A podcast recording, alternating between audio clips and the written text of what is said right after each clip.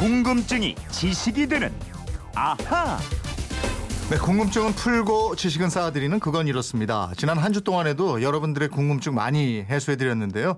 김초롱 아나운서와 핵심 방송 내용을 복습해 보도록 하겠습니다. 어서 오십시오. 네, 안녕하세요. 월요일에 일본이 조공으로 보낸 코끼리 얘기해드렸는데 예. 이 코끼리 운명이 참 기구했어요. 그렇습니다. 1411년이었어요. 조선 태종 때 이 코끼리가 처음으로 우리나라에 들어오게 됐는데 태종의 명에 따라서 사복시에서 돌보던 코끼리가 관리를 밟아 죽이고 또 콩을 하루에 너댓 마씩 먹어치웠어요. 그래서 전라도 섬으로 섬으로 쫓겨나게 됩니다. 네. 근데 이 섬에 들어간 코끼리가 참 머리가 좋았는지 이 콩을 잘 먹지 않고요. 음. 수척해지면서 사람을 보면 눈물을 뚝뚝 흘리면서 그런 불쌍해 보였어요. 반성하고 예. 있다는 네? 예, 그 영물이에요, 이게. 티를 좀 예. 냈나 봐요. 그러자 다시 육지로 돌아옵니다. 이 전라도, 경상도, 충청도를 돌아다니면서 사육이 예. 됐습니다. 예.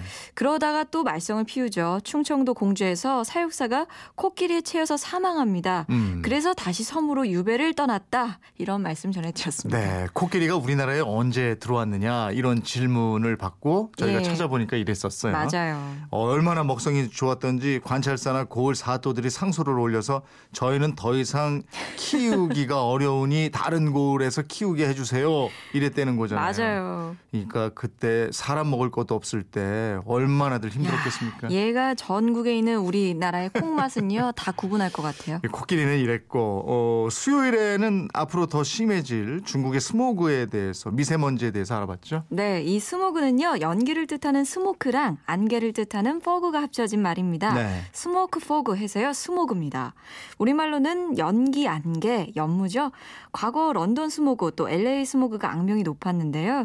지금은 베이징 스모그, 네. 이 중국 스모그가 가장 무섭습니다. 음, 음. 특히 중국에서 이 징진이라고 불리는 지역, 이 베이징과 텐진, 허베이성 이렇게 수도권 세 지역의 석탄 소비가 워낙 많고요.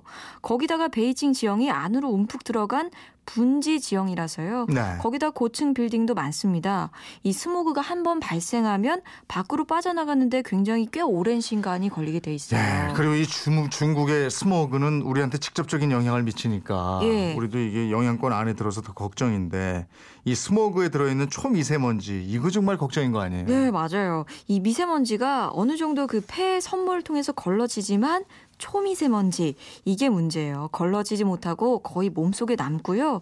우리 몸속으로 퍼지면서 이 혈관을 통해서 뇌로도 전달되기 때문에 초미세먼지가 심한 날에는 외출을 자제하시는 게 좋습니다. 네. 불가피하게 꼭 나가야 한다. 이런 날에는 일반 마스크보다는요. 황사 마스크, 이 전용 마스크 꼭 쓰시는 게 좋습니다. 이번 주에 또 서해안 지방 중심으로 폭설 내렸잖아요. 예. 이 도로에 쌓이는 눈을 녹이는 제설제 이 얘기도 나눴어요. 네, 이 제설 제로는 소금하고 염화칼슘, 이 친환경 제설제가 쓰이는데요. 소금 값이 가장 싸서요. 서울은 70% 정도, 염화칼슘을 20% 정도 쓰고 있습니다. 네. 그러니까 눈에는 얼음하고 물이 섞여 있는데요. 이 눈에 있는 물이 얼음이 되게 만드는 응고열을 제설제가 빼앗아 갑니다. 음. 그러니까 눈의 어는 점을 낮추면서 눈이 얼지 않고 바로 녹아버리도록 하는 게 제설제 역할입니다. 예. 이 서울에서 쓰는 제설제가 거의 7만 톤 된다 이런 얘기도 했는데 예. 이 제설제를 뿌리는 기준 이것도 알려드렸죠. 예, 적설량이 3cm 미만이면 제설제를 뿌리고요. 눈이 3cm에서 10cm 사이에 내리면 먼저 제설 3납을 장착한 차량으로 쌓인 눈을 밀어낸 다음에요. 네. 제설제를 뿌립니다.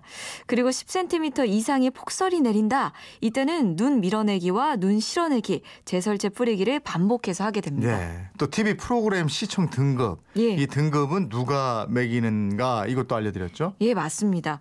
방송 프로그램 등급 분류는 방송통신심의위원회가 하는 게 아니고요.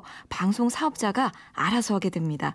저희 MBC 같은 사업자가 스스로 그 해당 프로그램의 폭력성이라든지 선정성, 언어 사용 등등 유해 정도랑요. 시청자의 연령 등을 감안해서 등급을 분류하고 방송 중에 표시를 해야 합니다. 네. 이 보도 프로그램을 비롯해서요. 생활 정보 프로그램, 범죄, 사고 등등을 다룬 재연물이나 뭐 기록물을 제외한 다큐멘터리, 또 시사 관련 대담이라 토론 프로그램, 또 교육 문화 예술 프로그램, 지식이나 재치를 겨루는 순수 퀴즈 프로그램 이런 프로그램들은 등급을 매기지 않아도 됩니다. 네. 다만 보도 프로그램이라고 해도 등급 부여가 필요하다 이렇게 판단될 때는 네. 위원회는 해당 방송 사업자에게 등급 부여를 권고하거나 의견을 제시할 수 있다 이렇게 네, 돼 있죠. 맞습니다. 저희 생방송 오늘 저녁 네. 15세 등급이라는 거 예. 저녁 6시 10분에 방송된다는 거 예. 오늘은 안 하잖아요. 월요일부터 금요일까지만 해요, 여러분. 그러니까 주말엔 안 하잖아요. 네, 내일 저녁에 봐주세요. 네, 김철웅 아나운서 이번 한 주도 수고하셨습니다. 고맙습니다. 고맙습니다.